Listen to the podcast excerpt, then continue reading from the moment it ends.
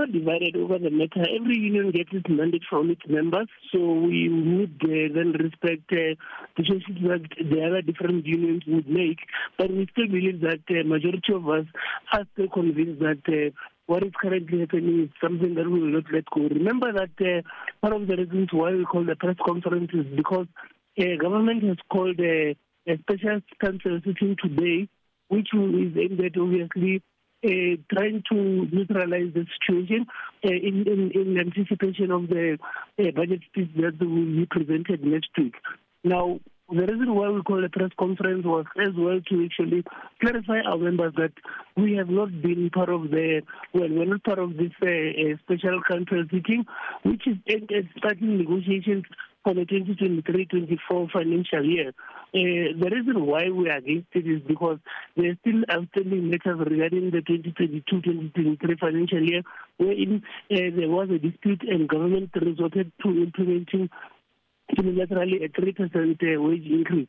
We think that if we allow this to happen, it will create a precedent where in every other negotiation in the future, government will simply uh, just uh, decide on what uh, to implement as opposed to having uh, gone through the bargaining processes.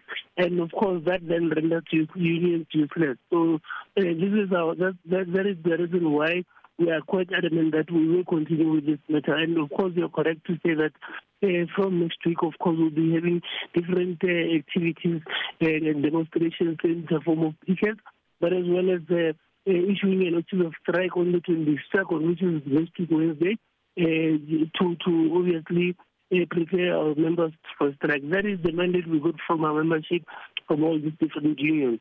You are rejecting, as the unions, the three percent wage hike implemented by government. But why are you not? Are you also rejecting to participate in the special council meeting called by government, which is reportedly scheduled today? Uh, don't you want to hear what they have to offer, or, or what solutions are in place to avert the strike next week? We, we cannot be uh, debating uh, the 2023-2024 financial year uh, wage increases or wage negotiations when we still have an outstanding matter with regards to the 2022-2023 uh, uh, wage wage wage deduction because uh, what this means is that we are saying we must basically forget about the fact that uh, the the unilaterally improve the three percent wage offer and we must move on and consider uh, the next year. So that cannot happen. That is the wrong precedent, and that is exactly why we're against uh, this. Uh, form of approach from government because they have clearly been arrogant on this matter we have not agreed to a 3% wage offer. Uh, in fact, uh, all unions agreed that we are going back to our initial 10% demand offer. And of course, we are not necessarily arrogant. We had said that uh, if government is willing to come back to the table and negotiate further, let us do so. But clearly, uh, because of the, the, the special council that called today, clearly are not interested in actually going back to this debate. So we will obviously have to look into uh, how we approach the matter. And I think uh, uh, one thing that is quite clear is that uh, our members are quite angry because for the past three years, uh, public sector unions have not, well, public service workers have not been, been getting salary increases.